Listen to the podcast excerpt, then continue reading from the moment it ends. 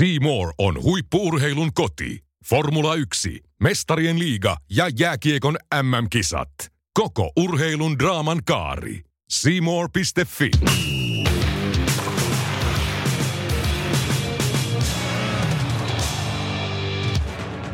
kotimeisteri, on urheiluvuoden paketoinnin aika. Maisterit paketoi urheiluvuoden 2019 puhutuimmat tapahtumat. Vieraana Iltasanomien toimittaja Ville Väänänen. Ja jääkiekkoilija Ilmari Pitkänen. Mikä on vuoden sykähdyttävin hetki? Oliko Leijonin MM-kulta jopa odotettavissa? Nämä ja paljon muuta yhteistyössä Siimoren kanssa purkavat Sporttimaisterit, eli minä, Teppo Laakso. minä, Julius Sorsa. Ja mehän olemme. Sporttimeisterit.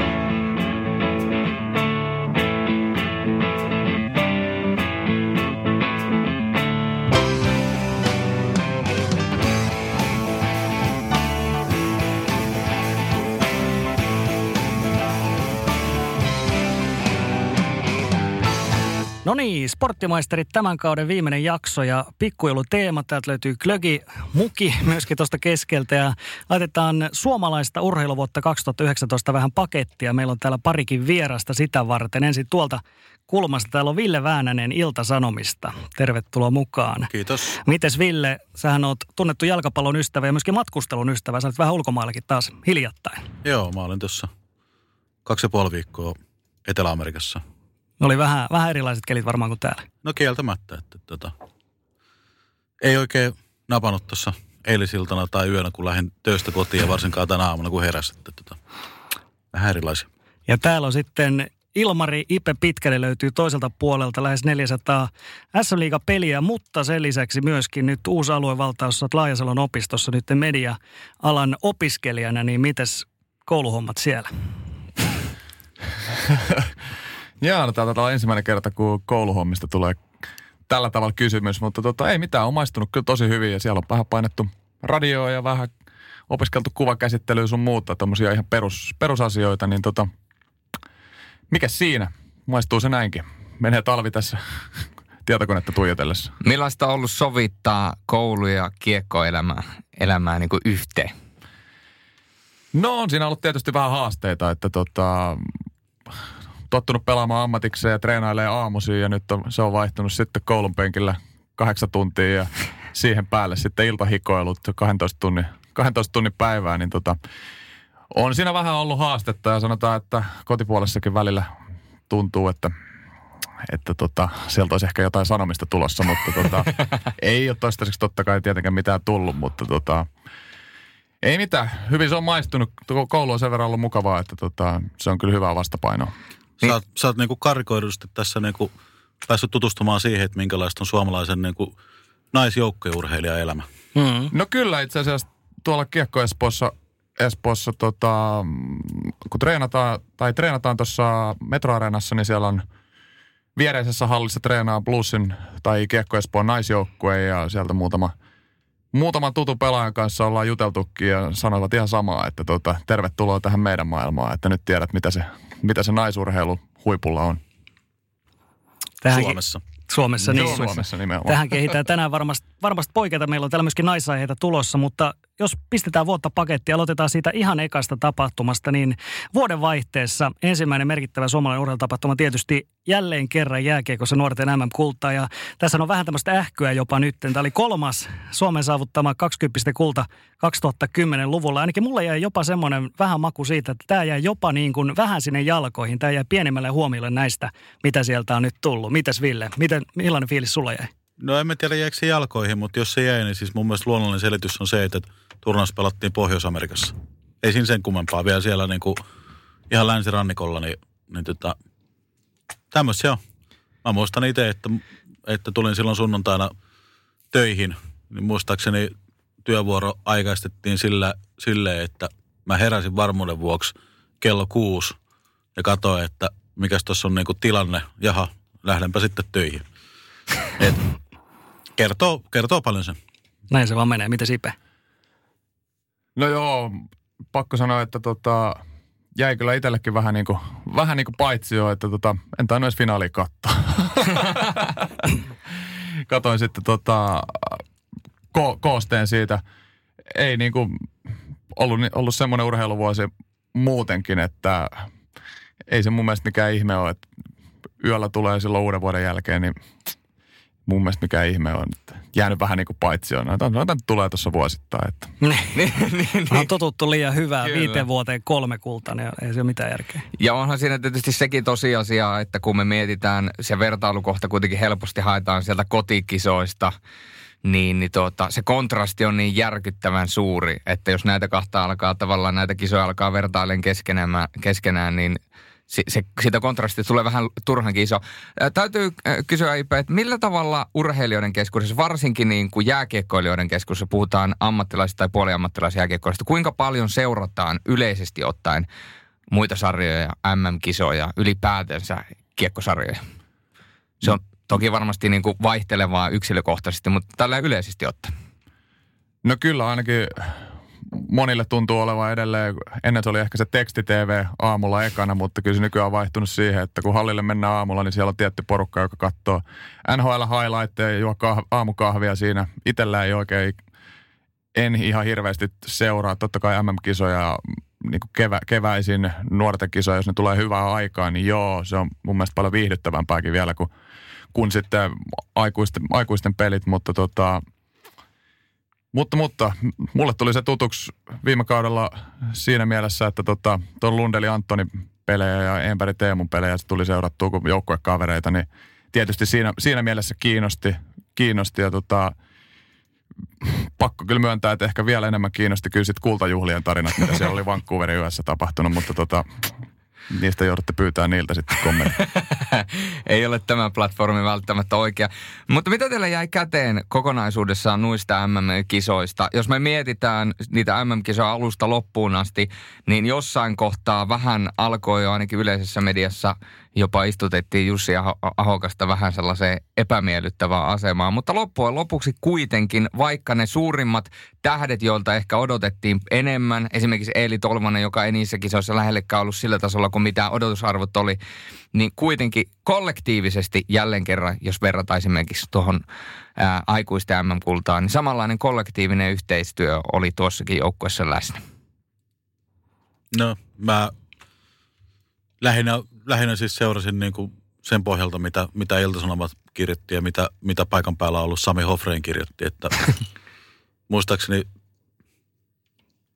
no, en nyt muista, että, että lähti, lähtikö Hofrein niin vahvasti sitten tota, kritisoimaan valmennusta. Mun mielestä yleensä, yleensä Hofreinilla on kyllä sen verran hyvä niin kuin näkemys tähän kiekkoon silleen, että, että ei välttämättä niin kuin yhden ottelun perusteella tee hirveän isoja päätöksiä. Hmm.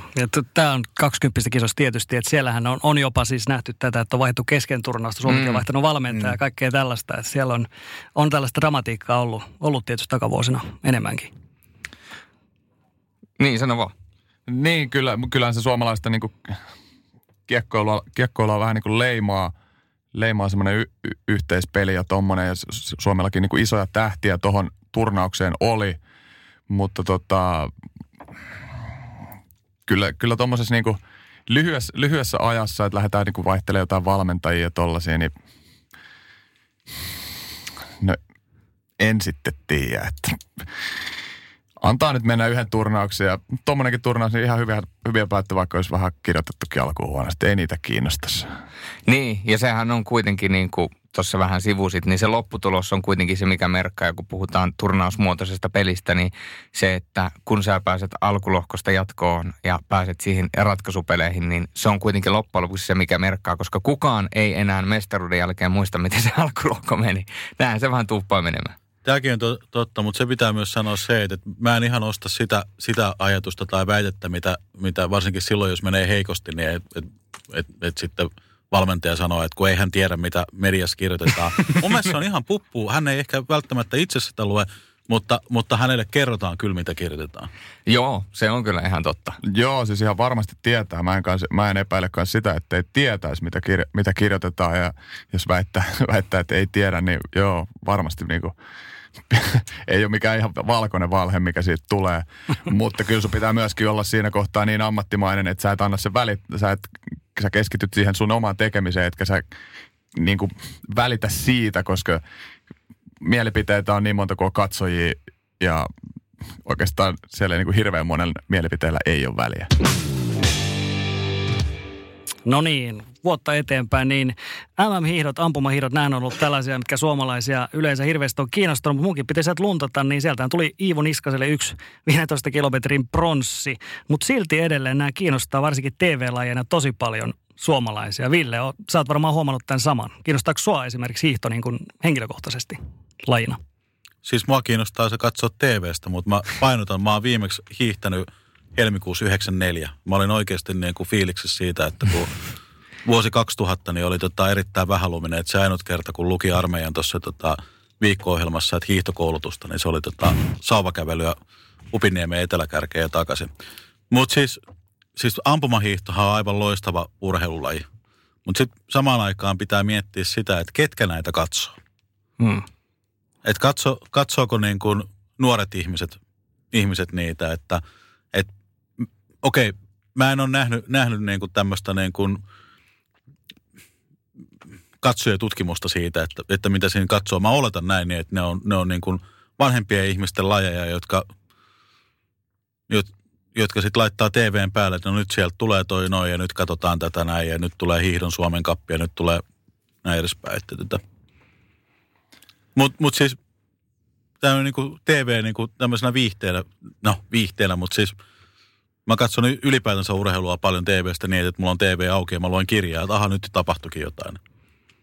Kiitos tosta, että kuvailit mua just vanhaksi ihmiseksi. Mä oon just sellainen ihminen, joka laittaa, sitten, laittaa sen TV päälle ja oli sitten Suomen kappi tai mikä tahansa, niin kyllä mä katon. Mutta tota, mä oon samaa mieltä, että hiihto on ihan loistava niin kuin telkkari, telkkarista katsottuna. Mulla on tietysti vähän vähän äh, myöhäisemmän ajan kokemus tuosta hiihtämisestä. Mä oon hiihtänyt viimeksi 2002 keväällä.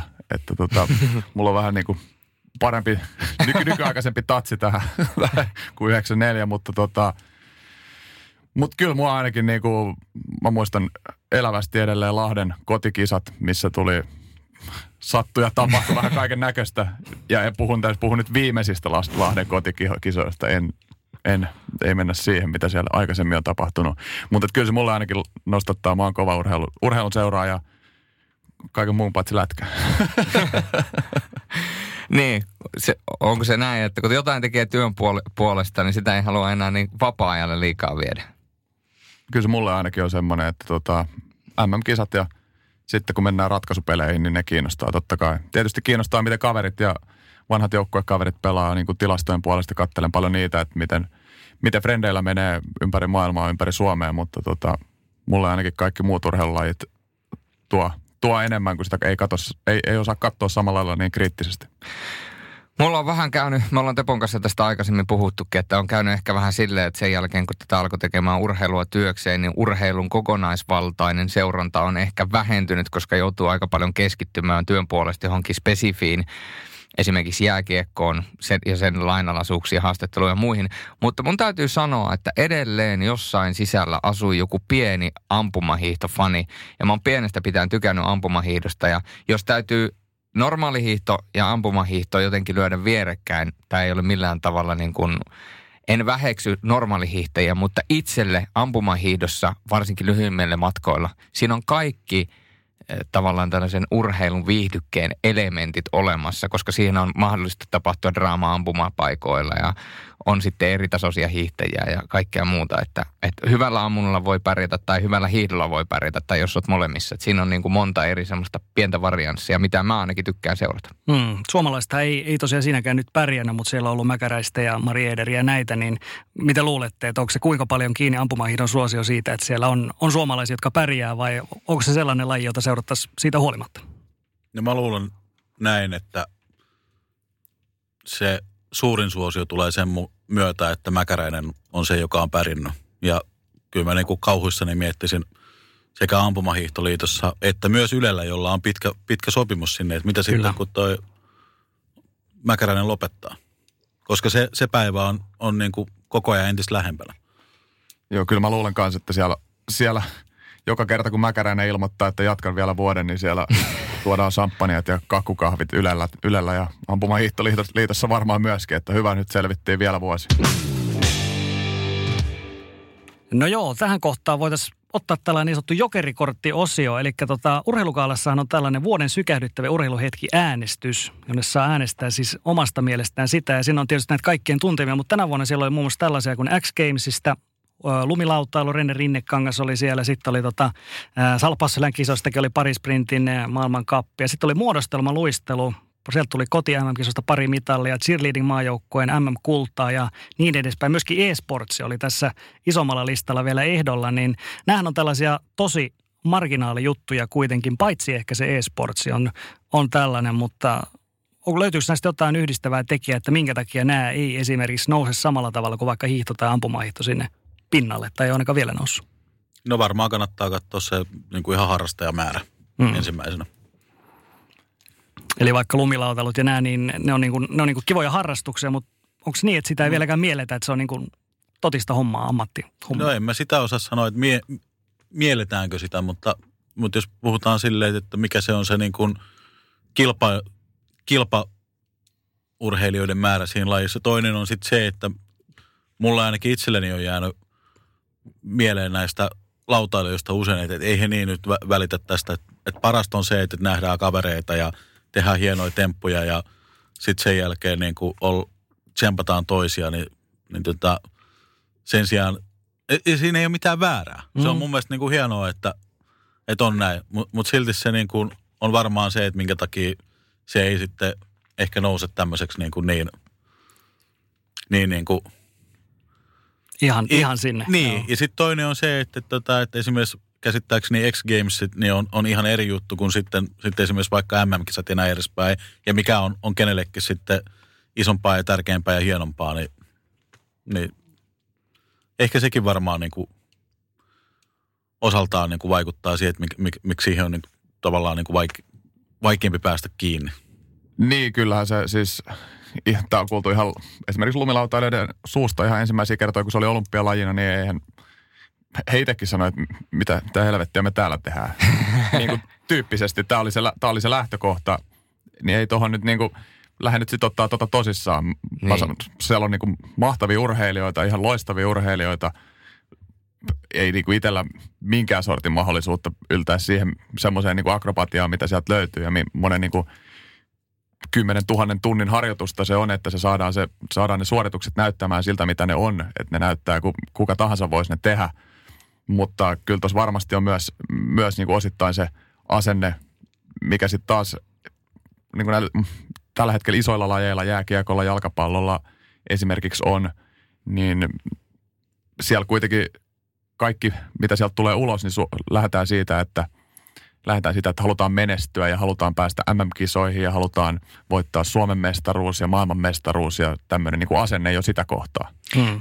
Ja mulla tulee ensimmäisenä mieleen, kun puhutaan lumilautailusta tai cheerleadingistä tai, tai ylipäätänsä niin sanotusti marginaalilajeista, niin tulee ensimmäisenä vaan mieleen, että onko se niiden seurattavuus sitten helppoa? Jos me mietitään yleis- yleistä niin kuin urheilun seuraajia ja sille laitetaan lumilautailija tulemaan rinnettä tai paippia alas, niin kuinka paljon se loppujen lopuksi ymmärtää sitä lajista? Ja mä veikkaan, että monille urheilun seuraajille myöskin se, että ne ymmärtää ja ne pystyy tavallaan niin kuin elämään sitä mukana siinä, koska ne ymmärtää, mitä tapahtuu. Vaikka joku koko ajan selostaisi sen, niin se voi olla monille myöskin tärkeä.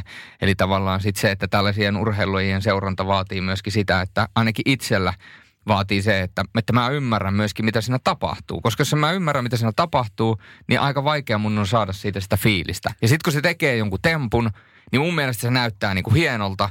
Ja sitten sit, sit se kommentaattori sanoo, että äh, teki vaan ysi, korkki ysi, ihan perussetti. Ja sille okei, okay, asia kunnossa. Nostan käden pysty ajatusmaailmallisesti. Ja sitten toi, toi just käytit esimerkiksi termiä kork, korkki ysi. En tiedä, onko, onko tämmöistä tai, tai näin edespäin, mutta puhutaan jostain kabatonnista tai, tai just kor, korkki jotain, niin – ei, ei ne mulle sano yhtään mitään. Et, mm. et jonkun pitäisi selittää se myös sit samalla. Niin, maali sanoo ihmiselle jotain. Niin. niin. niin, ja se, siitä näkyy se, jos mietitään peruspertti 75-vuotias tuolta jostain Lapuolta, niin kun se katsoo sitä telkkaria ja Ruotsi iskee kiekon Suomen maaliin, niin se näkee, että Ruotsi juhlii ja se näkee, että Suomi, Suomen pelaajat on harmissaan. Näkee, että hei, Ruotsi pärjää, Suomi ei. Tämä on mm. hyvä. Niin, mä luulen, luulen, että perusperitille toi e-sports on ehkä vielä sit niinku vaikeampi. Mites Ville esimerkiksi Iltasanomissa, miten te olette tämän e-sports-asian ratkaissut? Eli uutisoidaanko e-sports-suorituksia niin kuin urheilus, urheilun joukossa? Siis meillähän on oma, oma e-sports-toimittaja, mutta nämä kaikki jutut julkaistaan meidän niin kuin omassa e-sports alasivustolla, joka on niin kuin osana meidän niin kuin digi, digitoimitusta. Silloin kun e-sports ensimmäisiä askeleitaan otti, jos näin voi sanoa, niin, niin silloin, silloin se oli hetken aikaa meillä niin kuin urheilualaisuudessa ja nyt se on sitten siellä niin kuin digi, digin alla. Tämä, onko se oikea ratkaisu vai ei, niin siihen mä en, en osaa sanoa. Mutta sen verran pitää tietysti tässä niin kuin omaa firmaa hehkuttaa, että, että mun mielestä me ollaan niin kuin oltu kyllä niin kuin alusta lähtien mukana siinä aika hyvin, että jos mä nyt vilkaisen vaikka meidän niin kuin rakasta kilpailijaamme Iltalehteen, niin en mä muista nähneeni siellä, että siellä olisi niin, kuin niin paljon näitä e-sports-juttuja. Mutta sitten tämä on niin kuin hauska, hauska huomata, että esimerkiksi Yle on, on satsannut siihen aika paljon ja sitten kun katsoo, että miten mun mielestä niin kuin, ö, opera, operaattoreista Elisa ja Telia on vahvasti mukana siinä, että, että jännä nähdä, mihin, mihin tämä niin kuin menee. On, ja esimerkiksi e-urheilussa, kun mietitään Kynter, äh, Counter-Strike Kynter, Kynter mä en sanoa kynääri, vanha, vanha, olen itsekin sitä joskus nuorempana hakannut, niin, niin jos mietitään Counter-Strikea pelinä, niin siinä on jälleen kerran se, että sen on helppo kasvaa. Okei, se aiheuttaa joissakin vähän tällaista vihan tunnetta, koska siinä ammutaan aseilla ja ihmisiä, ihmisiä kuolee, pommeja räjäytellään. Mutta se on se peli, se on helppo ymmärtää. Siinä on molemmilla selkeä tavoite. Joko eliminoida toinen joukkue kokonaan tai toisella asentaa pommi, toisella purkaa se pommi. Piste. Se on hyvin yksinkertainen ymmärtää. Ja sitten sanotaan, että mikä pistemäärä täytyy saada, jotta toinen joukkue voittaa. Ja sitten se pistelaskuri näkyy siinä niiden joukkueiden välillä. Ja sitten kun sä vähän aikaa sitä seuraat, niin sä huomaat, että kumpi joukkue on kumpi joukkue. Sekin on hyvin yksinkertainen ymmärtää, vaikka siinäkin pelin variansseja, mitä pelin sisällä tapahtuu, mihin heität savut, mihin heität valot, kaikkea tällaisia, niin ne voi olla vaikea ymmärtää, mutta se pelin perusfilosofia on helppo ymmärtää lisätään tähän vielä siis se, että tota, yhden Suomen huippu e- e-sport-urheilijan tota, isä on meillä, meillä tota, töissä ja tota, hän oli sitten ollut seuraamassa poikansa yhtä tämmöistä isoa turnausta ja tota, sitten sen jälkeen oli jotain tämmöistä keskustelua, että, että pitäisikö tulla olympiakomitean alaisuuteen tai muuta, niin tämä tota, isä tokas vaan silleen, että kun ei näitä kundeja kiinnosta semmoiset asiat, että ei ne, ei ne ole niin kuin, ne vaan ne vaan haluaa pelata. Mm, vähän sama ehkä kuin se lumilautailu mm. hommassa. Että, mm. Niin. niin. Antaa poikien pelata. Mm. Ja tyttöjä. Ja tyttöjä. Urheiluvuoden on paketointia jatketaan ja seuraavaksi hypätään jääkiekon SM-liikaa ja kun suomalaisesta urheilun seuraamisesta puhutaan, niin jääkiekon SM-liiga yleisesti ottaen on aika hyvin tapetilla. Jos mietitään nimenomaan viime vuotta tai viime kautta oikeastaan, niin HPK voitti mestaruuden ja joltain osin se tuli aika monille puskista. He, jotka tietävät Antti Pennasen valmennusfilosofian ja se, mitä Antti Pennanen saa pelaajistaan irti, niin he varmasti uskoivat siihen aina tai ainakin pitkään. Mutta miten, Ilmari, kuinka suuri pommi sulla oli, että nimenomaan HPK voitti Suomen mestaruuden? No kun IFK ei voittanut Suomen mestaruutta, niin sen jälkeen ei oikeastaan, ei niin iso pommi kuin varmaan monelle muulle. Että tota, pitkä aikaa kaudella jo juteltiin aiheesta ja kun plänättiin, että ketä siellä on tulossa keväällä menossa loppupeleihin, niin tuli semmoinen niin kuin toistuvasti siihen keskusteluun, että kerho on tällä hetkellä semmoinen jengi, mitä on niin kuin todella, todella vaikea voittaa jo niin kuin kevätkaudella, runkosarjan aikaa. Että kyllä varma, varmasti niin kuin kärpät oli se, ketä kaikki odotti, että kärpät pyyhkiin, vei runkosarjan pystyyn, ei niin kuin kahta sanaa siinä. Mutta ky, kyllä se niin kuin kerhon, kerhon tavallaan se nousu sitten siitä, vielä, vielä siitä runkosarjan niin kuin, siitä tyylistä, millä ne pelas, niin se jotenkin korostui siihen playoff-vaiheeseen, että ne sai sen niin kuin vielä sille next, next levelille nostettua. Ja kyllä siinä varmasti niin kuin coachi Pennasella, sitten siihen päälle Luseniuksen hankinnat sinne niin kuin täydellinen nappihankinta. Varmasti niin kuin hinta-laatusuhde liikan paras hankinta viime vuonna Mestiksestä, voisin kuvitella. Et, no, Mm. näillä.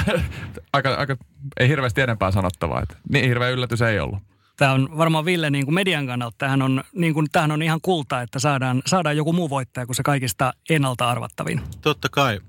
Ja painotan, en ole kiekon asiantuntija, mutta mulle tuli semmoinen fiilis, että tässä oli vähän samaa kuin siinä Karrikiven ässissä, joka, joka silloin voitti. Eikö tullut vähän yllättäen silloin? Tai ainakin Oli. siinä vaiheessa, kun miettii sen niin, että, että, että kun Karrikivi lähti ässien joululounaalle, niin se tiesi silloin, että hän ei enää jatka. Mm. Koska mikä, mikä nyt olikaan tilanne silloin. Joo. Tää- Täältä se ainakin musta itsestäni tuntui. Joo, ja se, siis äh, no, itse muistan sen Sien, Sien kirin siitä niin hyvin, että tota, ne oli hävinnyt varmaan kymmenen peliä putkeen ja viikon, viikonloppu tuplapelit Sille hävittiin molemmat Espoo aikana silloin. Ja muistaakseni S ei hävinnyt kuin pari-kolme peliä koko loppukaudella sen, sen jälkeen. Ja se, me, me lähdettiin suoraan alas siitä ja taidettiin tippua playoff-paikalta. Oltiin varmaan kakkosena, kolmasena silloin. Ja Onko rivien välistä luettavissa, että te olitte käynnistämässä Ässien mestaruusjuna?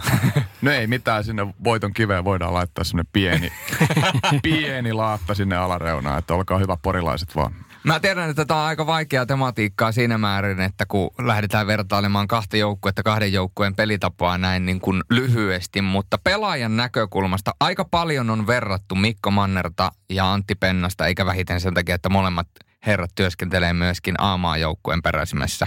Ni, niissä pelitavoissa ainakin omaan silmään näytti, että niissä on aika paljon samaa, kun finaaleita katseli, niin siellä oli aika paljon korreloi toisiaan. Miten sä koit kauden aikana kärpät ja HPK? Oliko niissä pelaajan näkökulmasta yhtäläisyyksiä? Tuntuko samalta pelata niitä kahta joukkuetta vastaan?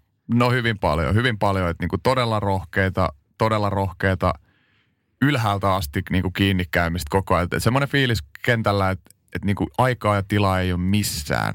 Että tyyli vaihtopenkilläkin koko ajan semmoinen pieni paine päällä, että ei helvetti, että taas tuleeko ne karvaa tuoltakin. Että et se, et, et kyllä niistä niinku varmasti, varmasti en, en nyt niin tarkkaan pysty sanoa mitään detaileja, eikä nyt varmaan ketään se niin paljon kiinnosta. Kerho voitti ja that's it, mutta tota, mutta kyllä niissä hyvin paljon sitä samaa, mihin toi niinku liikan peli on koko ajan menossa enemmän ja enemmän, että semmoinen träppääminen ja seisoskelu ja semmoinen, niin ei se, ei se oikein niinku pörki enää.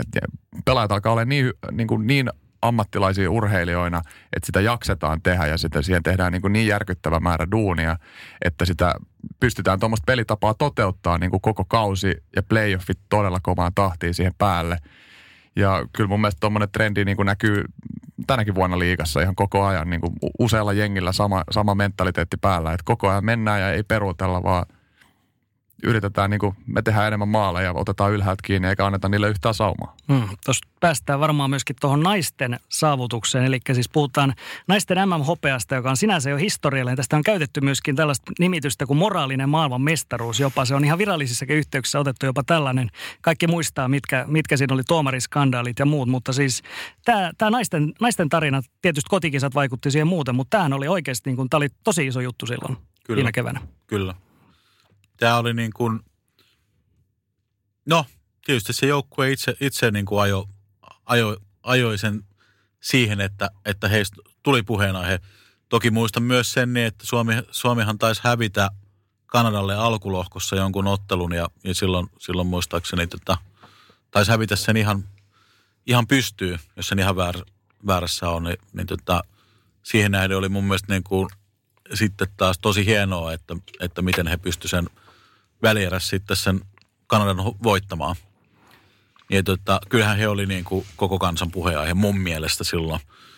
Plus sit se, että siinä joukkueessa oli paljon semmoisia pelaajia, jotka, jotka oli mun mielestä mielenkiintoisia persoonia. Ja, ja tota, kyllä mä myönnän tuossa, jos joku kutsuu sitä stalkkaamiseksi, niin okei. Mutta kyllä mä niin kuin omilla sometileillä niin, niin, niin seuraan myös näitä naiskeikkoilijoita ja myös sitä, mitä, mitä he niin kuin tekee muuten. Niin, oliko tässä, Ipe, oliko tässä jopa vähän silleen, että se tavallaan hämärtyi se, että ei ollut niin, että naisten ja miesten, vaan että tässä oli niin kuin leijona pelejä ja koko kansa oli tavallaan siinä messissä.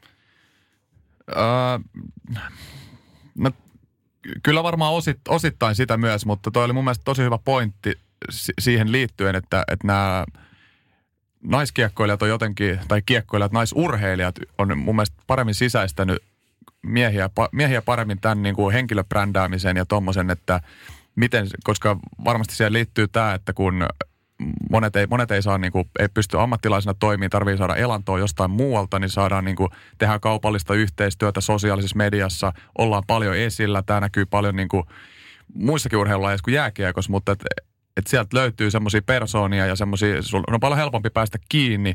Ja sitten kun on kotikisat, kaikki seuraa, niin ne jotenkin vielä lähentää, niin kuin, sä pääset ihan siihen iholle ja tämmöistä ei mun mielestä niin, kuin niin hirveästi näy mie- mie- miesten puolella, mikä on mun mielestä toisaalta vähän niin kuin erikoista. On, tuo on muuten ihan totta.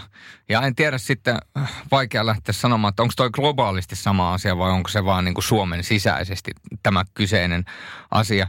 Mutta tota, tuo pitää ottaa sen verran tuohon Villen kommentti kiinni, että myöskin itse seurailen aika paljon nais, nais tuota, urheilijoita somessa. Että et ehkä sitä ei kutsuta stalkkaamiseksi, vaan ehkä sitä voidaan kutsua niin kuin ammattikielellä niin kuin taustojen tekemiseksi. Se pitää paikkansa. Tämä nyt oli tämmöinen, tämmöinen tota, miten, miten mä sen nyt sanoisin, että tämmöinen niin kuin, jos joku, joku vähän vitsinä heitin sen stalkaamisen, mutta kyllä mä niin kuin, tietysti kun ainakin itse koen, että on, on yksi Suomen niin kuin johtavista ö, naisten jalkapallomaajoukkueen seuraavista ja naisten jalkapalloasiantuntijoista, niin kyllä silloin niin kuin osa mun duuni on se, että, että, että mä niin kuin seuraan, että mitä, mitä nämä pelaajat laittaa sometileilleen. Tai, tai esimerkkinä sitten se, että, että eilen niin kuin naisten maajoukkueen kakkosvalmentajana, niin laittoi Twitteriin, että hän etsii töitä, niin kyllä mä sen välittömästi retviittasin ja siitä meni kaksi minuuttia, niin hän laittoi mulle tota, sitten niin kuin privaattiviesti, missä hän kiitti, että, että, tota, että kiva kun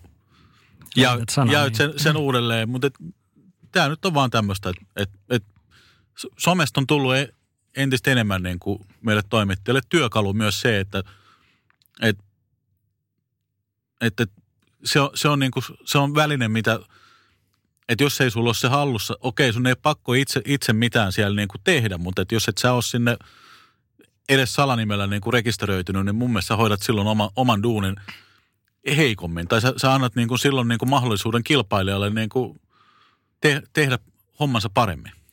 Kyllä, ja jos miettii selostajan näkökulmasta, niin voisin melkein sanoa, että – 80 prosenttia melkeinpä kaikista taustoista mit, tai tarinoista, mitkä liittyy pelaajiin tai valmentajiin, niin jos ei lasketa nyt tilastoja mukaan, niin, niin ne tulee somesta, jonkun somekanavan kautta. Pakko ottaa kiinni. Ilmari, puhuit tuosta henkilöbrändäämisestä ja siitä, että miten naiset sen tekee paremmin.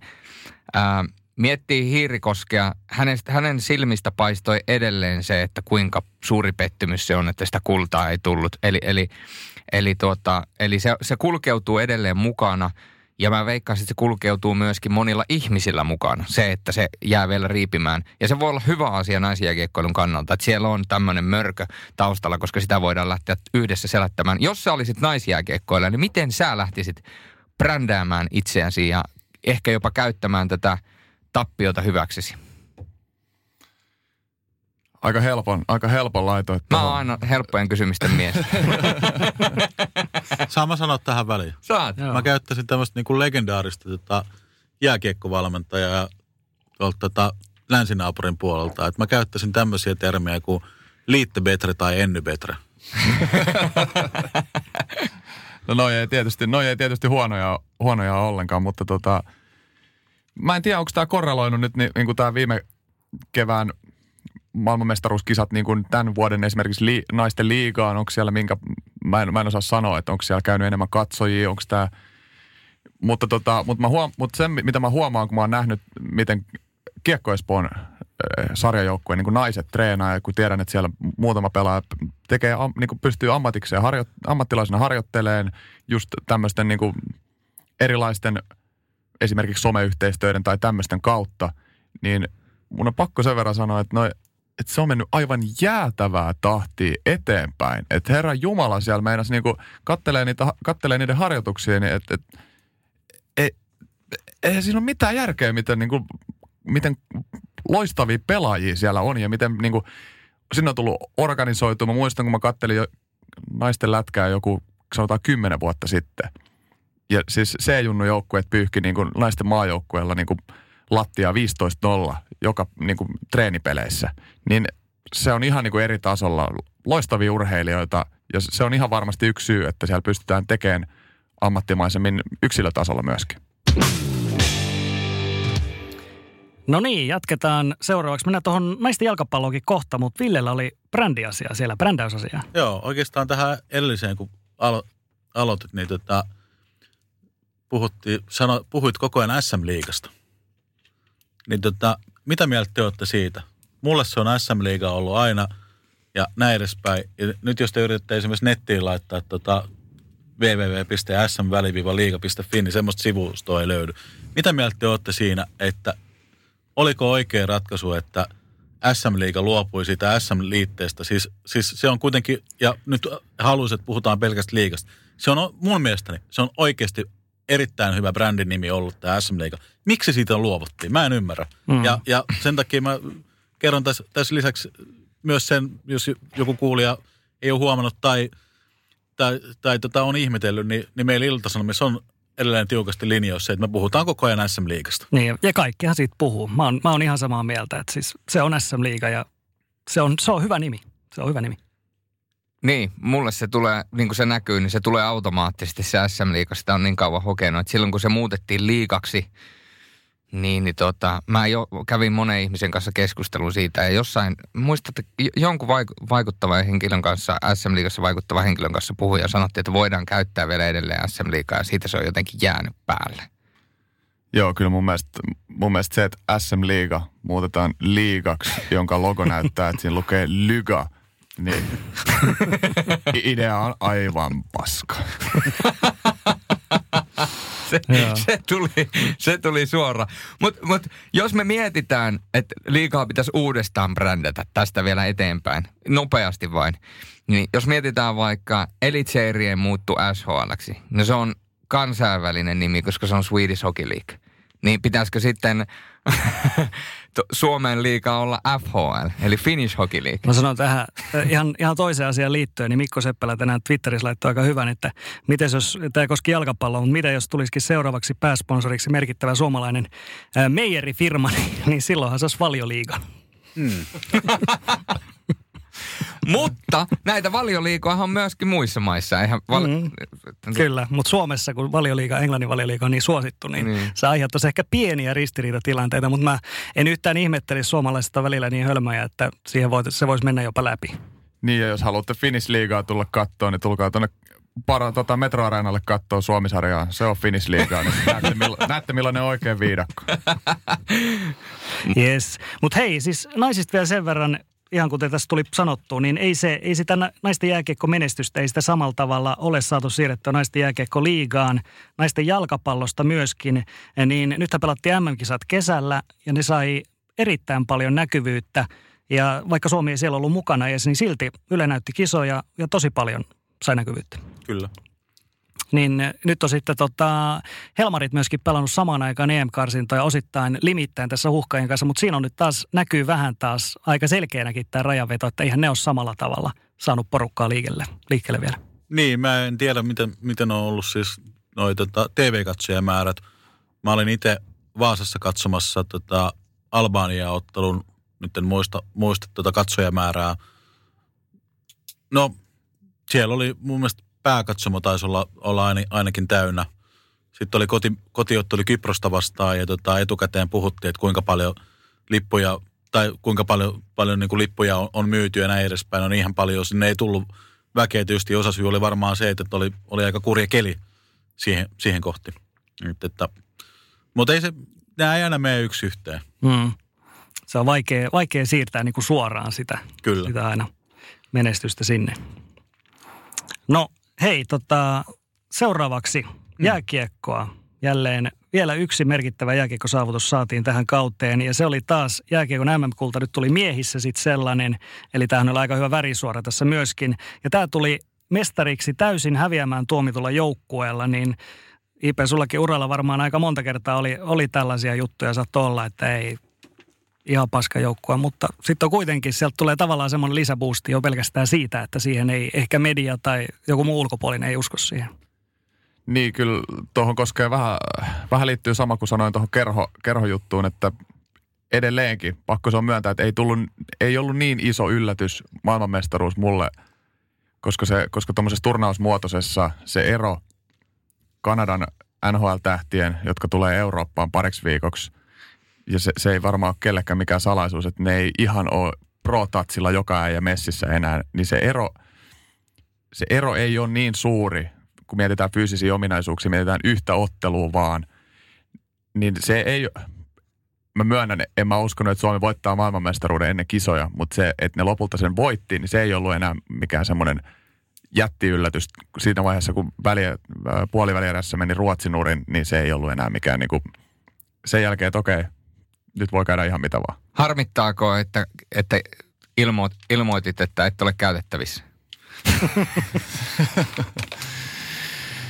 No joo, ehkä. ei nyt ihan hirveästi, ei nyt ihan hirveästi jäänyt, että onneksi oli muutama kaveri siellä joukkueessa, joukkueessa niin pitää olla iloinen niiden puolesta. Mm. Mediassahan jääkiekon että se on aina vähän tällainen tällaista ristiliikettä. Eli ensin on sitä, että ketkä NHL-pelaat kaikki kieltäytyy, mennään vähän tälleen ja sitten jossain kohtaa tulee aina sellainen, että no tämä nyt on vaan tällainen, tällainen niin sanottu Karjala hattuturnaus, että vedetään se ei kun mikä tämä karhun pahvi vedetään päähän ja siellä porukka heiluu ja näin, niin miten esimerkiksi Ville, onko sun mielestä vaihdellut paljon tämä suhtautuminen MM-kisoihin tässä vuodenvaihteessa, vai onko se nykyään aina tätä, että ensin surkutellaan sitä, että ketkään pelaajat ei tuu ja sitten se ehkä siitä rupeaa rakentumaan taas sinne niin, posin siis, kautta? Niin, siis ensimmäisenä, siis sehän lähtee tietysti, koska, koska kaikki mikä liittyy jääkiekon MM-kisoihin, niin kiinnostaa Suomen kansaa. Niin kun, näin se vaan on.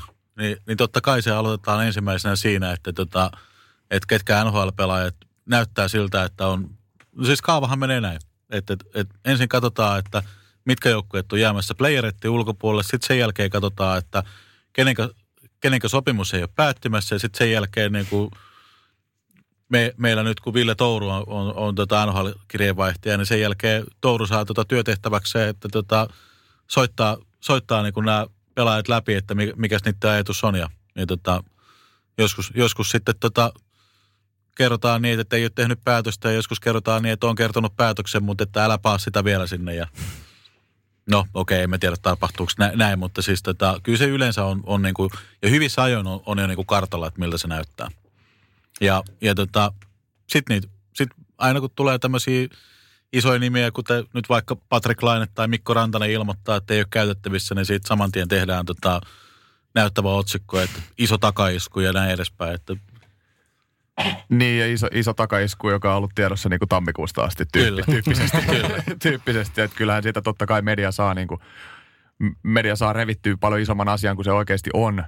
Mutta pakko niin kuin sanoa, että ihan kiva, urhe, ihan kiva urheiluvuosi, kun Lätkän maailmanmestaruus ei niin kuin, joutuu oikeasti niin kuin kamppailemaan vuoden sykähdyttävimmän urheiluhetken tittelistä ihan tosissaan, eikä ole niin kuin millään tavalla selvää, että se on, se on niin kuin ykkösjuttu, mikä liikuttaa niin kuin 100 000 ihmistä tuosta noin vaan. se on erittäin hyvä pointti. Jo, kertoo jotain suomalaisen urheilun tällaisesta kollektiivisesta noususta monilla muillakin rintamilla. Täytyy vielä tarttua tuohon, äh, kun puhuit siitä erosta, mikä on pieni yksittäisessä ottelussa ja tavallaan se, että kun sieltä tulee tavallaan puolivaloilla huipputähti NHLstä SM-liigan kuumien pelaajien tai KHLn kuumien tai SHLn kuumien pelaajien joukkoon – niin voiko tästä nyt vetää sellaisen linjavedon, että laadukkaalla eurooppalaisella suomalaisella jääkiekkojoukkoilla on aina realistista odottaa maailmanmestaruutta, oli siellä sitten muilla joukkoilla tai muilla mailla minkälainen joukkue tahansa, sun mielestä? No mun mielestä puhutaan Suomesta, koko Suomi minkälaisen joukkueen tahansa, niin maailmanmestaruuskisoissa, kun mitä puhuttiin jo tuossa aikaisemmin lähetyksessä, kun se ero siinä, että jos sä vo, tässä 20 tapauksessa, että jos sä voitat mestaruuden ja ero siinä, että sä tiput puolivälierissä, on, ne on niin kuin yö ja päivä. Jos sä tiput puolivälierissä, niin, niin kuin seuraavana päivänä ei mitään otsikoita, kaikki menee eteenpäin. Jos sä voitat maailmanmestaruudet, me puhutaan siitä täällä joulukuussa edelleen. Ja se ero on oikeasti, jos meikäläinen lyötäisi nyt tuonne yhteen NHL-peliin, niin mä väitän, että jos mä pelaisin siellä viisi minuuttia NHL-jätkien kanssa, niin kyllä mä siellä saattaisin jopa pärjätä. Ihan niin kuin rehellisesti. Et, et mä oon nähnyt semmoisia jätkiä, jotka on pelannut pitkän uran NHL, on tullut SM-liigaa ja on ihan täyttä niin kuin keskitasoa, ei niin kuin millään tavalla säväytä ketään, niin se ero ei ole. Se ero on niin kuin terävimmässä kärjessä jäätävä.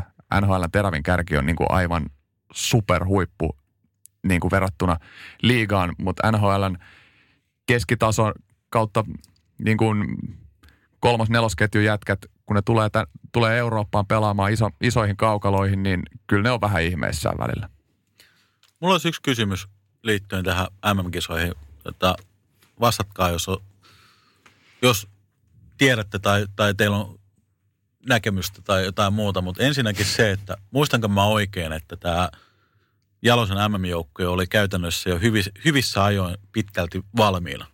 Joo, ja siitä puhuttiin aika paljon, että se saattoi olla sen joukkueen yksi ää, rakennus, niin kuin rakennuksen peruskulmakivistä, että se joukkue oli pitkään yhdessä, ne tiesi, että heitä arvostetaan ja, ja mitään yksittäisiä nhl ei sinne sitä joukkuetta oteta rikkomaan. Tällaisen käsitykseen minä olen jäänyt. Joo, kyllä tämä oli niin kuin, mä oon, tämä on niin kuin mun henkilökohtainen mielipide, mutta kyllä mä oon aika sataprosenttisen varma, että täällä oli iso merkitys sen kanssa, että – siinä vaiheessa, kun ilmoitettiin jo hyvissä ajoin, että näillä mennään, niin kenenkään ei tarvi ressaa, että ei helvetti, että mä pelaan nyt ehkä tuossa tokas, mm. tokassa pelissä, tai sitten mä pääsen jatkosarjassa pelaamaan, tai sitten mä lähden himaan, tiedätkö, Henkan terassille istumaan, että, että kyllä se, kun rakennetaan joukkuetta ja rakennetaan tuommoista niin todella tiiviiseen niin kuin aikaikkunaan ja yritetään saada siihen mahdollisimman paljon irti, niin on tuolla niin kuin ihan täytyy olla järkyttävä iso merkitys. Toinen kysymys liittyy Kaapo Kakkoon. Sitten muistaakseni oli jonkin verran keskustelua siitä, että olisiko hänen pitänyt lähteä sinne alle 18-vuotiaiden MM-kisoihin. Ja nythän sitten hän ei lähtenyt ja hän oli tässä niin kuin leirityksestä alusta lähtien mukana, niin kuinka paljon merkitystä silloin oli teidän mielestä, että tota Kaapo Kakko pelasi niin hyvät MM-kisat kuin pelasi, että hän oli, oli niin kuin sen koko leirityksen läpi mukana? No mä uskon, että se alku, se startti oli sen takia niinkin hyvä, että eihän Kakolla ollut SM-liigassa minkäännäköisiä vaikeuksia niin kuin pelata ketään vastaan. Se oli ihan sama, kuka siihen tuli taustalle, niin se antoi niitä vastataklauksia ja pelasi sitä jopa mun mielestä niin kuin pienen kaukalon peliä.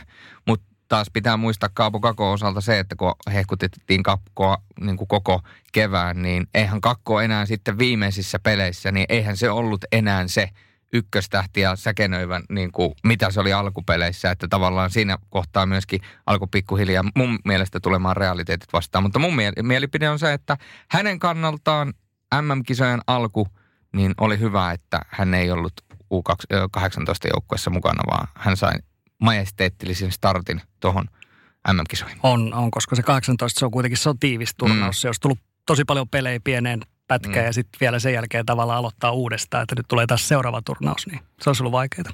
Niin ja mun mielestä liittyy täysin myös tuohon joukkueen lukkoon lyömiseen, että mä uskaltaisin väittää, että kun Kakko on tehnyt valinnan, että se lähtee taistelemaan MM-kisapaikasta, niin Jalonen on aika hyvissä ajoin jo antanut boosti, että, että sul, nyt, on, niin kuin, nyt on paikka. Ja anna mennä vaan, että sä, oot tässä jengissä käytännössä jo hyvissä ajoin. Kun on tiedetty, että ei tule NHL välttämättä hirveästi apuja ja kakko oli kevätkauden liigassa niin järkyttävän hyvä, että, että on todettu, että tulee vähän semmoinen Patrick Laine-efekti, mikä sillä oli, kun se samaan aikaan nousi Tapparan mestaruuden jälkeen, että nyt kun kulkee, niin anna, anna kuule mennä vaan. Tuntuko siltä, kun olisi pelannut isoa miestä vastaan? Siis iso kokonahan on, mutta niin kuin aikuista miestä vastaan. No, pff, Ai tuntuko?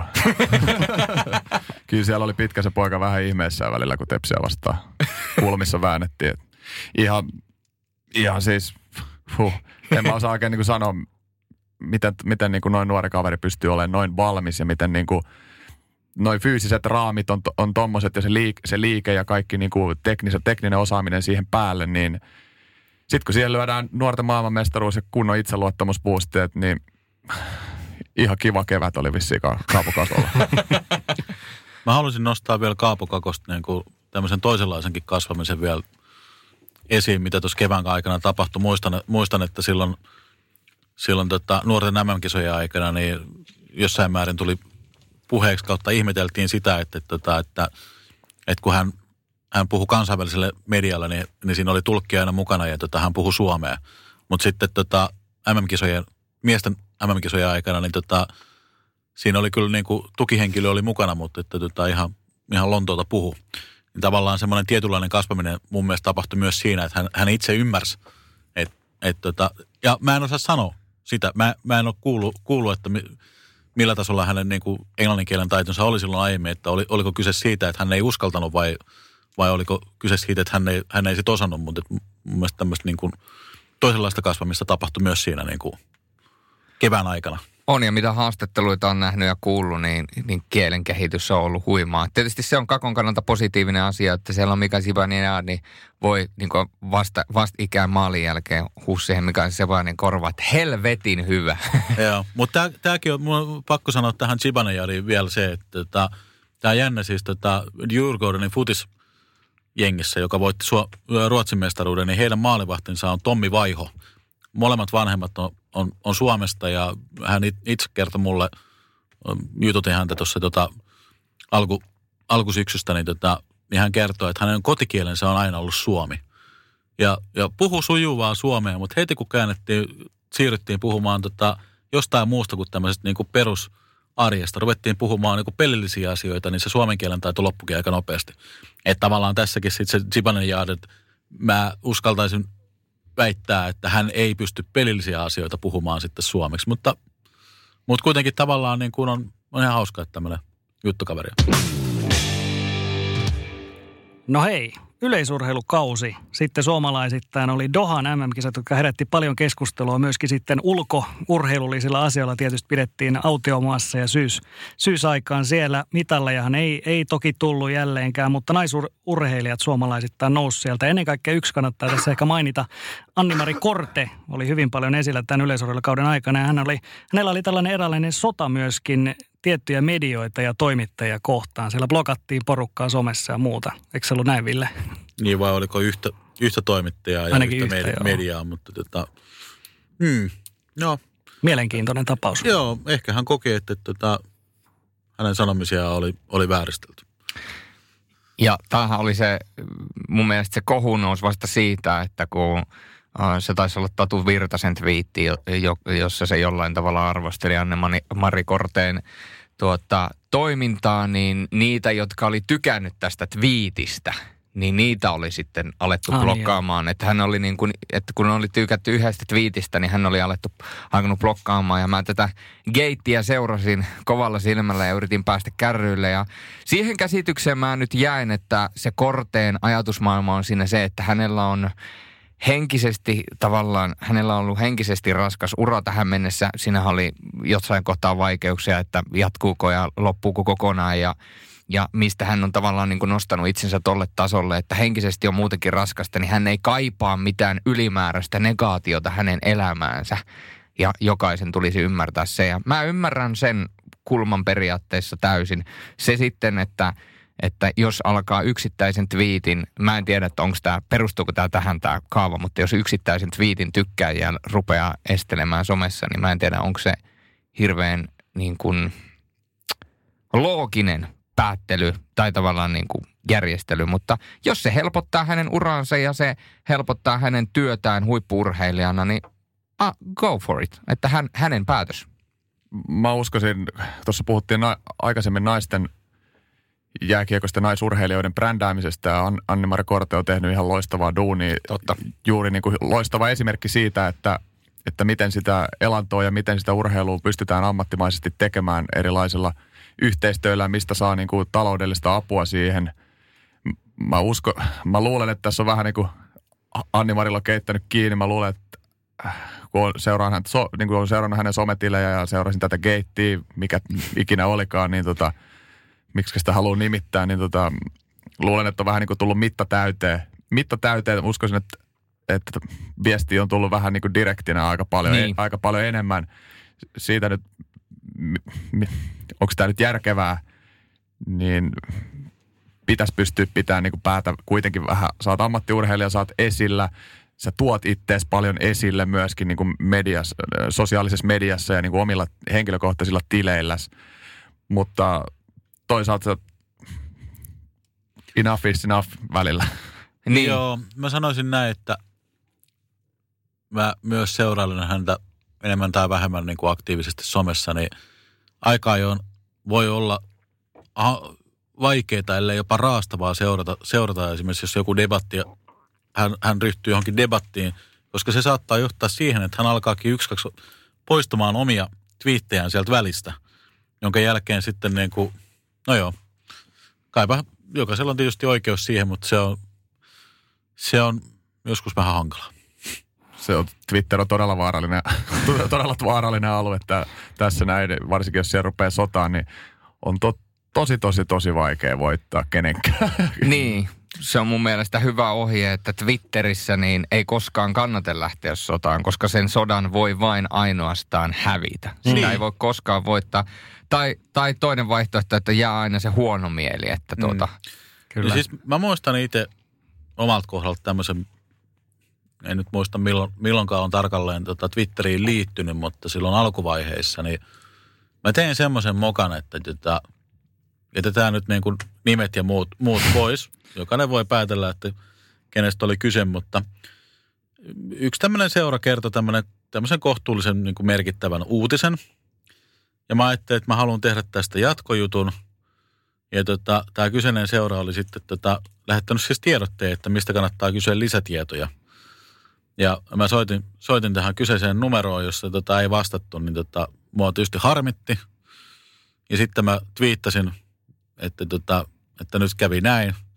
Ja mä käytin hashtagia amatöörit, mikä johti sitten siihen, että tämän kyseisen seuran, seuran liepeillä pyöri edes tämmöinen, tämmöinen niin kuin sosiaalisen median vaikuttaja, joka niin kuin, siis tota, otti kuvakaappauksen siitä mun twiitistä ja tota, laittoi sen jälkeen niin kuin sen, sen niin kuin, joka on omalla, omalla kanavillaan, mikä sitten johti tämmöiseen pienimuotoisen maalittamiseen sitten.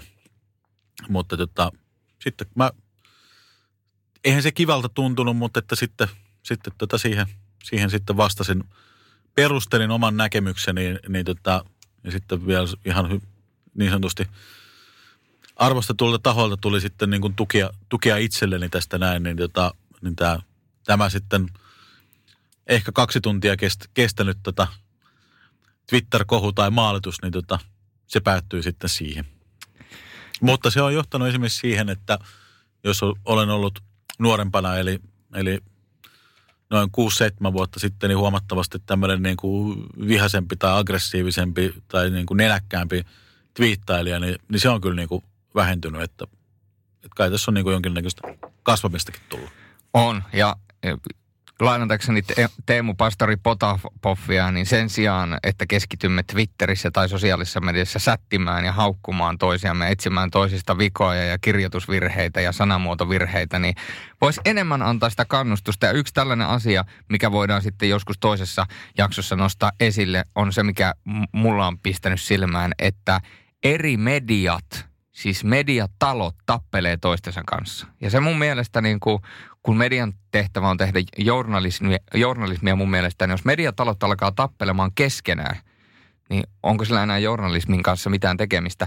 Mutta journalismista mennään jalkapalloon, ettei ihan lähde rönsyilemään. Mm. Äh, Veikkausliikakausi, niin siitä jää tietysti päällimmäisenä mieleen totta kai kupsin mestaruus. Niin miten teidän mielestä, onko Veikkausliika pystynyt viime vuosina tekemään minkälaista nousua Suomen medioissa ja somessa? Jos no, vertaa esimerkiksi Mestikseen ja liikaa. No mä voin heti tässä sanoa näin, niin että kun tänään, tänään tota, julkistettiin uutinen, että tota Veikkausliiga ja Sanoma ovat tehneet kahden vuoden jatkosopimuksen, eli, eli tota, ö, nyt ensikausi oli, olikin tarkoitus olla, olla edelleen siis tota Sanomalla, mutta siis 2021 ja 2022 jatkuu edelleen tota ruutupalvelussa, niin samassa uutisessa kerrottiin, että kuluvalla kaudella niin, niin näiden lähetysten katsojaluvut tota kasvoi 20 prosenttia, niin kai se jostain kertoo. Ja kertoo myös varmaan osin siitä, että, että, että, että IFK palasi liikaa. Joo, ja ei varmaan, sanotaan tämä viimeinen, viimeisin huuhkaa hype ei varmaan tee huonoa myöskään veikkausliigalle, kunhan ne ei nyt vaan lähde sitten brändäämään ja tee siitäkin liigaa, niin kuin toi kiekkoliigan puolella tehtiin. Niin tota, varmaan siihen, siihen mennessä ollaan ainakin ihan hyvissä. Joo. Sitten vielä tähän, tähän lisättynä se, että, että, että tota, KUPS kun voitti mestaruuden, niin he myö, myös sitten tota, lähetti tämmöisen tiedotteen, että Sponsor Insight oli tehnyt tämmöisen tutkimuksen, jonka he lähettää kaikille liikaseuroille. Niin tota, ja, ja ilmeisesti liiga oli myös itse, itse kertonut tänään, että, että päättyneellä kaudella niin kupsin pelit olivat kaikkein katsotuimpia. Plus sitten se, että, että he olivat aika hyvin, hyvin niin kuin ollut somessa näkyvissä. Ja erityisesti muistettiin mainita se, että heidän naisten joukkue, joka tota, vähän niin kuin perustet, perustettiin tota uudelleen ja sai, sai sitten tota, tota PK35 Vantaa lisenssin mentyä, niin sai, sai sitten tota liikapaikan, niin, tota, niin he olikin yksi, kaksi niin kuin liigan, naisten liigan tota, someseuratun joukkue. No joo. Yksi tällainen, joka tässä suomalaisessa urheiluvassa 2019 nousi siellä esille myöskin syyspuolella, niin oli tietysti tämä seksuaalivähemmistöön liittyvä keskustelu. Se nousi nyt esiin miesten jääkiekon kohdalla ja tämä oli ensimmäinen tapaus, kun Janne Puhakka, entinen jääkiekkoilija, muun muassa jääkiekon SLVin pelannut urallaan ja muun muassa Ipenkin vanha joukkuekaveri, niin hän tuli ulos, ulos tosiaan seksuaalisen suuntautumisen myötä. Vähän aikaisemmin oli myöskin tanskalainen jääkiekkoilija tehnyt tämän saman Jonle Olsen tuolla puolestaan Tanskan suunnassa. Mutta siis nämä on miesten puolella, nämä on todella harvinaisia juttuja. Puhakka oli tässä niin kuin ensimmäinen jopa Suomessa, joka tällaisen teki. Ja se oli siis tosi paljon esillä myöskin ei-urheilumedioissa. Kun taas sitten vaikka naisten puolella, niin nämä on ihan täysin arkipäiväisiä juttuja jo. Onko sulla Ville mitään hajua, että miksi se on just näin, että naisissa ihan yleistä, miehissä on tällaisia pioneereja nyt vasta tullut? No, Ilmari varmaan osaa paremmin sanoa sen, että, tota, että, että, että kuinka, kuinka helppoa se on tuommoisessa niin jääkiekko joukkueen pukukopissa tulla, tulla tuota ulos. Mikä se, mikä se niin kuin meininki siellä on. Mä itse niin kuin näkisin sen näin, että, että tavallaan se tietynlainen ryhmäpaine tai semmoinen niin kuin, voi olla sellainen, että, että, että, että se, ei niin kuin, se ei kannusta siihen. No joo, mä en ehkä osaa sanoa kannustaakse, mutta kyllä mä, mä haluaisin kuvitella, kun on pitkään niin kuin monissa, monissa eri joukkueissa ollut – että si, et si, se ei olisi mikään niin kuin, mä pelasin Puhakan kanssa silloin, kun se, se ei ollut, mä en tiennyt tästä asiasta silloin, kun mä pelasin sen kanssa. Mutta näin, nyt kun mä kuullut, kuulin tämän uutisen ja näin tietysti kaikki otsikot ja näin, niin toivoin, että tota, niin kuin tuli itselle semmoinen fiilis, että voi kun olisin tiennyt. Ja että, että tästä asiasta olisi voitu olla, niin kuin, mä uskon, että sen aikainen – joukkue henki ja kaikki olisi niin kuin, se ei olisi saanut minkäänlaista kol- kolahdusta. Se asia olisi niin kuin, se olisi ollut niin kuin mikä, mikä tahansa. Et sä seurustelet hänen kanssaan ja hän seurustelee jonkun muun kanssa ja sä seurustelet tämän kanssa. Et mä, vitsi kun, vitsi kun olisi tiennyt vaan. Niin kuin, ja mä uskon, että mä toivoisin, että, että koska varmasti, varmasti on paljon nuoria, on paljon niin kuin tällä hetkellä aktiivipelaajia – jotka on homoseksuaaleja tai seksuaaliselta suuntautumiselta ihan mitä tahansa, niin se on niin kuin aika vanha-aikaista ajatella, että, että, tota, että, se ei niin kuin, että se ei 2019-2020 enää ole, että se olisi joku niin kuin kielletty asia tai jotenkin tälleen. Vaikea, vaikea niin kuin pukea sanoiksi sitä, koska mä, mä pidän sitä niin normaalina juttuna. Mm. Se voi... siis, mä, siis mä pidän myös niin kuin normaalina sitä, että – mulla niin kuin ei ole mitään väliä, väliä sille, sillä, että, tota, että, että tota, onko joku hetero tai homo tai, tai transseksuaali. Mun mielestä niin kuin jokainen saa olla sellainen kuin on. Mä oon itse, itse myös niin kuin aikanaan pelannut joukkueessa eri, eri lajeja. Ja mä mietin, että okei, okay, siitä on kohta 20 vuotta, kun mä oon lopettanut, mutta mut kun mä mietin, mietin sitä, että minkälainen yhteisö se pukukoppi voi olla – että siellä voi olla joku, no, no käytän esimerkkinä se, että mä pelasin jääpalloa helsinkiläisessä seurassa ja mä olen espoolainen. Niin kyllä mä sain koko ajan kuulla siitä, että mä oon jostain muualta, että mä oon erilainen kuin muut. Hmm. Käytän tavallaan sitä, että, että, että, että tämmöinen, tämmöinen pukukoppiyhteisö on, voi myös olla niin kuin pahimmillaan semmoinen, että missä sua niin kuin voidaan, voidaan kiusata. Otetaan, otetaan joku asia. Hmm. Se ei välttämättä ole seksuaalinen tai se voi olla just joku tämmöinen asuinpaikka tai ihan mikä vaan siihen menee. Jos se ilmapiiri on tietynlainen, niin se voi olla negatiivinen. Kyllä, kyllä se voi olla negatiivinen, totta kai, totta kai. Ja siis paljonhan tuota tulee niin kuin asuinpaikasta tai jostain muusta kuittailua, mutta mut se on kyllä niin kuin, mä oon aina kokenut sen niin kuin ystävällisenä ja semmoisena niin kuin tavallaan välittämisen muotona välittämisen muotona ollaan kuitenkin semmoisessa yhteisössä, missä ollaan niin kuin, missä paljon testosteronia liikkuu, pelataan paljon tunteilla ja tavallaan sitten mietin sitä, että kun ollaan, ollaan myös semmoisessa, kun mä kuulin semmoisen väitteen, että se olisi niin kuin sama asia, että se olisi kuin mikä tahansa työpaikka, että jääkiekkokoppi olisi kuin mikä tahansa työpaikka, että miksei siellä voisi olla. Okei, se ei, se ei mun mielestä ihan täysin pidä paikkaansa. Ollaan paljon tekemisissä niin kuin alastomuuden kanssa ja ollaan niin kuin tämmöisten juttujen kanssa tekemisissä, mutta siitä huolimatta niin kuin – vaikea, vaikea nähdä, että nykypäivänä tuommoista asia, asiaa nostettaisiin niin kuin ilkeällä tavalla tikunokkaan.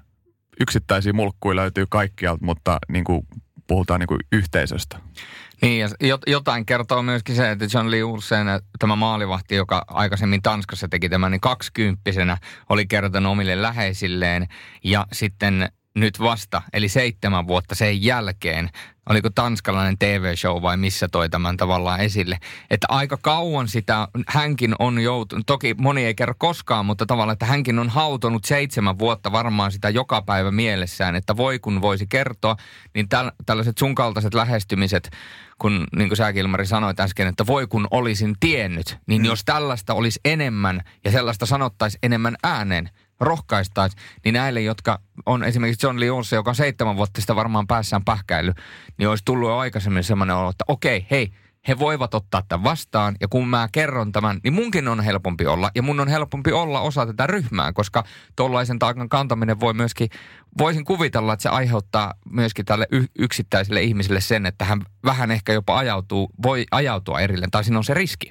No toi on nimenomaan se, se mikä fiilis mulle ekana tulee, että mitä se on, mitä, mitä se on joutunut kantamaan itse sisällään. Että se on niinku, et kun sä tiedät, että jos, sä joudut, jos sä niinku, et saa olla vapaa oma itsesi ja joudut salailemaan jotain, niin se, se vie osan sun persoonallisuudesta ja se vie osan sun energiasta, se vie niinku osan silloin kaikesta sun tekemisestä, jos sä et saa olla täysin vapaa oma itsesi niinku Suomen kaltaisessa valtiossa ja nykypäivän maailmassa, niin – silloin ei saada kaikesta irti, eikä se, se ei silloin palvele niin kuin joukkueurheilussa, se ei palvele joukkuetta, se ei palvele sua yksilönä, eikä se palvele niin kuin ketään käytännössä siinä kohtaa.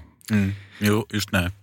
Ja ylipäätänsä ihmisten, kun ollaan tässä puhuttu, sanoit siitä, että ihmisten suhteet, se on ihan sama, kuka seurustelee kenenkin kanssa, niin tuota, ihmisten suhteethan on aika paljon ylipäätänsä tapetilla myöskin mediassa.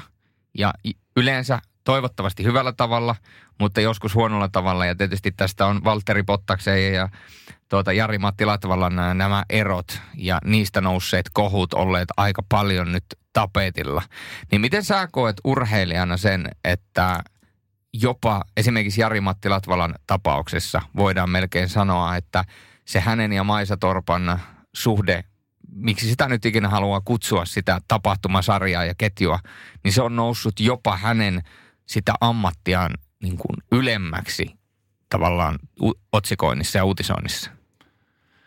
No kyllä varmaan niin kuin viime aikoina varsinkin, että kun mietitään millaisen, millaisen uran Jari-Matti Latvala on tehnyt, miten paljon, niin kuin mä, mä mietin sitä aina tällaisissa tilanteissa ensimmäisenä, että niitä määriä, miten paljon siihen panostetaan, niin kuin koko, käytännössä koko elämä panostetaan siihen.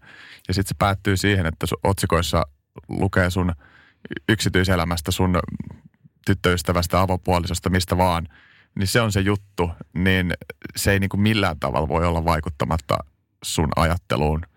Tuossa aikaisemmin alussa puhuttiin, että päävalmentajat ei lue, niin, lue otsikoita MM-kisojen tai jonkun tämmöistä aikaa.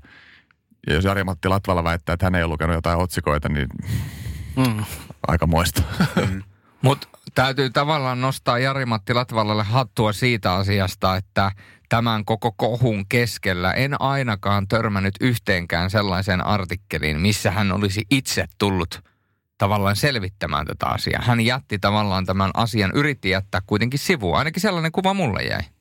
Kyllä, ja mun mielestä niin kuin sen verran, mitä mä seurannut otsikointia ja lööppejä, niin ei ainakaan niin kuin, mun mielestä tyylikkäästi, ho, tyylikkäästi hoitanut, niin kuin, että ainakaan mä en niin kuin sen enempää hirveästi mitään valittamista tai tämmöistä niin kuin avopuolison niin oli sattunut mitä tahansa, niin semmoista niin kuin tiedätkö, että ammattilainen on hoitaa ammattilaisella tavalla asiat, oli sitten juttu mikä tahansa. Joo.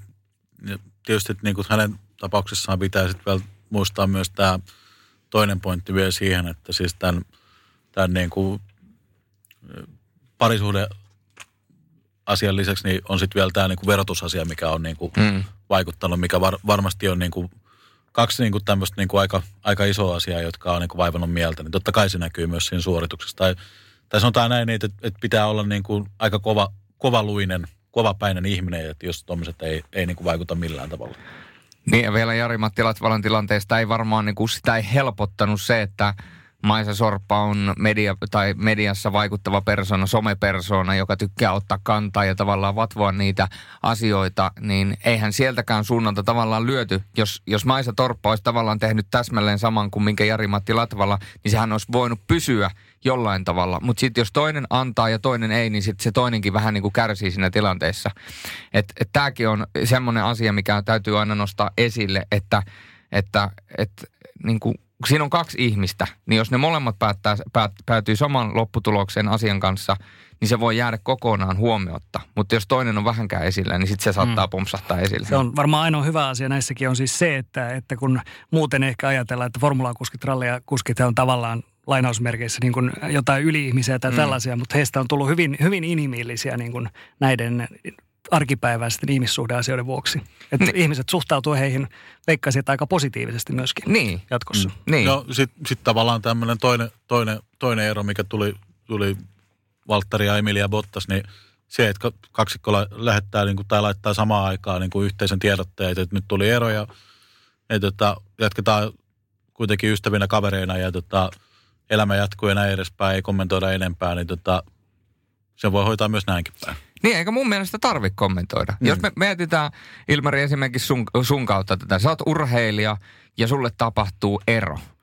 Niin sehän on sun yksityisasia. Se, että sä kerrot, että se ero on tullut, niin se riittää siihen. Mutta eihän sitä muuten tarvitse alkaa niin kuin, mun mielestä ainakaan niin kuin sen enempää niin kuin selittelemään. Koska eihän se kuulu kellekään muulle muuta kuin sulle ja sun silloiselle puolisolle tai ekspuolisolle. No se on just näin ja mun mielestä tämä on ihan loistava esimerkki tämä Bottas Bottas-tapaus niin kuin toisessa ääripäässä just tähän verrattuna nyt esimerkiksi. No, ei nyt mennä sitten. Ehkä tämä riittää kuitenkin Maisa Torpasta. Joo, tämä riittää. ei ehkä Jari-Matti Latvalasta, mutta ainakin siitä toisesta. Viimeiset säkeet vielä, kun pistetään tämän vuosi pakettiin, myöskin sporttimaisterit tämä kausi pakettiin. Eli tietysti paras on jätetty viimeiseksi. Huhkajan tarina EM-kisoihin. Aivan huikea. Ja se tietysti sille alkutahdit luotiin jo myöskin ihan tuolta alkusyksystä saakka. Myöskin tietysti karsinat on ollut jo pitkään käynnissä, mutta myöskin jalkapallo näissä eurosarjoissa siellä tietysti Teemu Pukin vire valioliigassa paljon maaleja ja myöskin muutamat muut maajoukkopelaajat on onnistunut erittäin hyvin omissa sarjoissa. Niin kyllä mun mielestä tässä on niin kuin ainakin minun valinta, jos puhutaan, että mikä on vuoden joukkue, vuoden valmentaja, vuoden urheilija jopa, niin mun mielestä huuhkajat, Markku Kanerva ja Teemu Pukki myöskin on aika vahvoilla siellä. Sami Hyypiä on viimeksi voittanut joukkuelajin edustajana 2001 tämä virallisen vuoden palkinnon, mutta millaisia ajatuksia teillä herää näistä aiheista?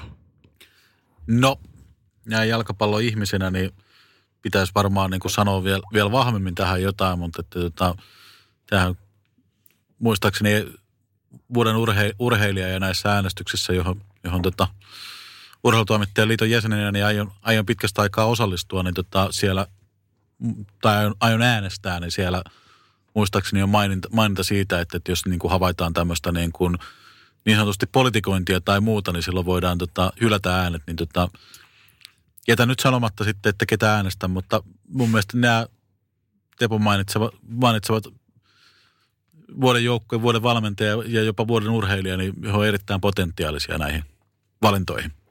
Tällainen niin. niin kuin diplomaatin pojan diplomaattinen vastaus. niin, ja jos täytyy linjanveto vetää tavallaan ton äh, MM-kullan, Jukka Jalosen MM-kullan ja huuhkajien saavutuksen väliin, tai ylipäätänsä niiden kahden välille, niin mun mielestä huuhkajien saavutus ja se, mitä Teemu Pukki on tehnyt, niin se on verrattain kuitenkin kovempi kuin mitä jääkiekon MM-kulta. Vaikka se tehtiin sillä joukkueella, millä tehtiin, niin suomalainen jääkiekko on voinut hyvin vaikka kuinka kauan, ja se menestyminen on kuitenkin ollut selviö, ja sitä menestystä on tullut. Sitä on tullut nuorissa, sitä on tullut aikuisissa, sitä on tullut nyt myöskin naisissa, mutta tuo, mitä huuhkajat teki, niin sitä on odotettu vaikka kuinka kauan. Sitä on niin monta kertaa petytty ja jollain tavalla moni on jopa luovuttanut sen suhteen, että siihen ei edes kannata uskoa. Niin kun tollainen juttu tapahtuu ja se tapahtuu tuolla tavalla, niin mä sanon, että se ansaitsee mun niin kuin ääneni tuohon, tuohon kilpailuun. No kyllä ehdottomasti toi vuoden, jos puhutaan vuoden joukkueesta, niin ei, niinku, ei hirveän väärä, ei niinku voi, tässä ei oikein voi äänestää niinku väärin. Ei. Että mm.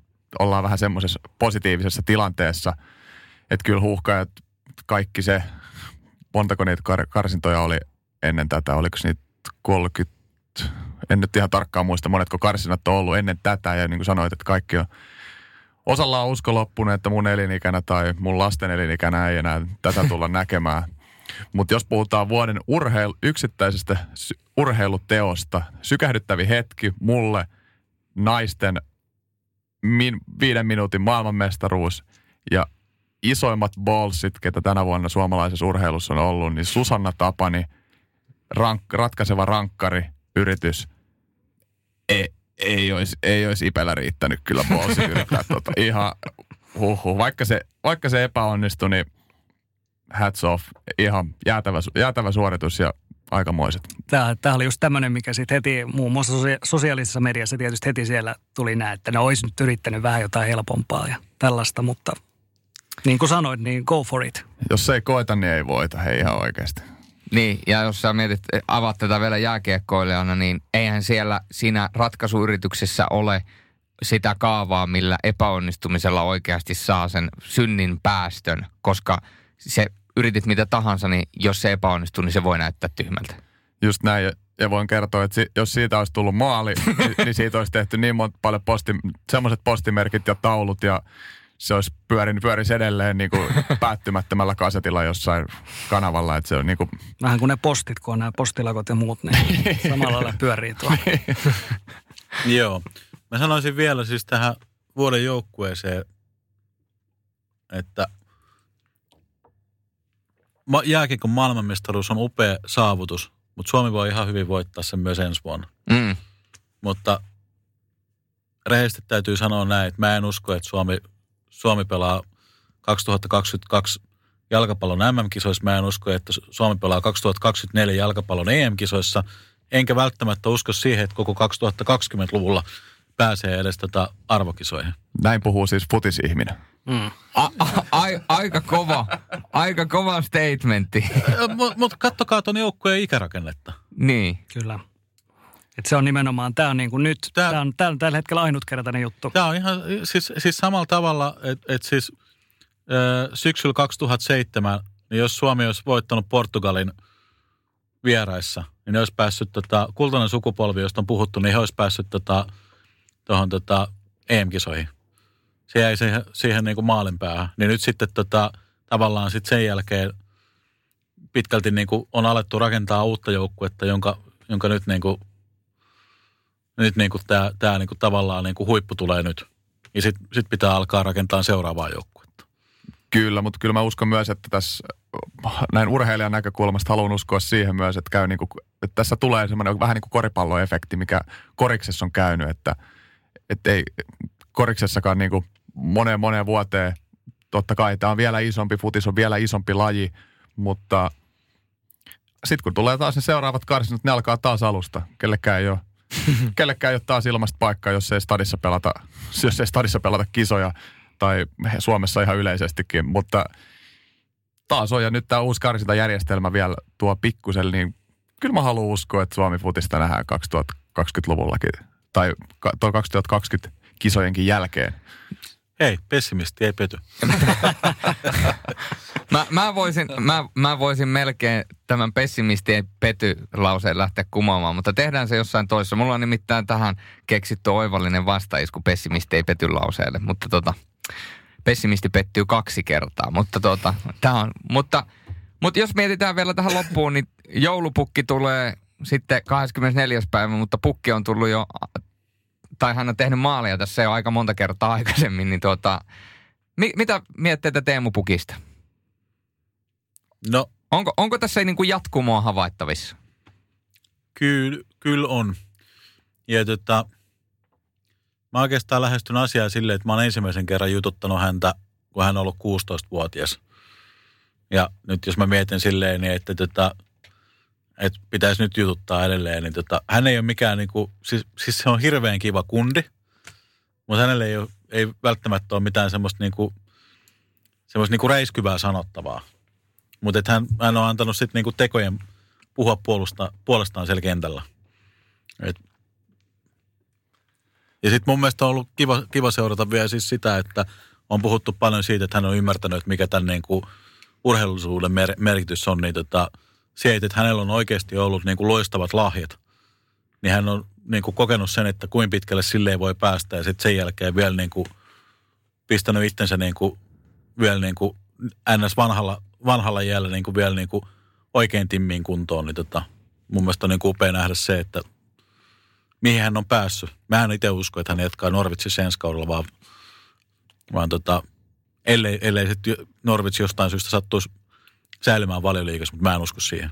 No siis, mutta toi on mun mielestä niin kuin loistava esimerkki ja meinasin itse ottaa myös tuohon kiinni, että, että pukki on tavallaan niin kuin, se on hiffannut, hiffannut sen tavallaan viime hetkellä, että okei, mä pääsin tähän asti, mä olin hyvä junnuna, mä pääsin lahjoilla, mä pärjäsin, mä pääsin jo pitkälle, mutta tuli se droppi ja tajus, että okei, jotain, jotain on muututtava, jotain mun pitää tehdä toisin ja tavallaan kasannut itsensä, kasvanut aikuiseksi. Ehkä olisi tämmöinen niin helppo, helppo sana tähän, että jos jotain oikeasti haluaa saavuttaa, mä oon tässä useampaan otteeseen maininnut, että har, mitä se harjoittelutunnit ja mä mietin niitä koko ajan, niin että miten paljon sun pitää tehdä töitä, että se homma näyttää siltä, että kuka tahansa voi tehdä sen, niin se on, se on aika järkyttävä määrä Teemu Pukki on siitä aika loistava esimerkki. Miten sä koet urheilijana, kuinka pitkälle se kantaa, että sä kerran hiffaat, että sä pystyt kaikista korkeimmalla tasollakin tekemään tulosta? Yeah. No, Jatkumon kannalta. no mitähän tuohon nyt sanoisi? Se, se voi kantaa tosi tosi pitkälle, että kun sä, kun sä kerran tiput sinne pohjalle ja tu, sulle tulee se fiilis, että nyt, et, nyt, nyt multa vietiin tämä juttu ja sä saat sun ajatukset koottua kasaan, niin se voi, se voi muuttaa, kun se muuttaa sun koko elämän, se muuttaa sun koko elämän asenteen ja se muuttaa sun koko niin kuin suhtautumisen tavallaan kaikkeen sun elämässä, niin se, se, se, vie niin kuin, se voi viedä tosi pitkälle. Okei, en mä oikein muuta voi tuohon sanoa.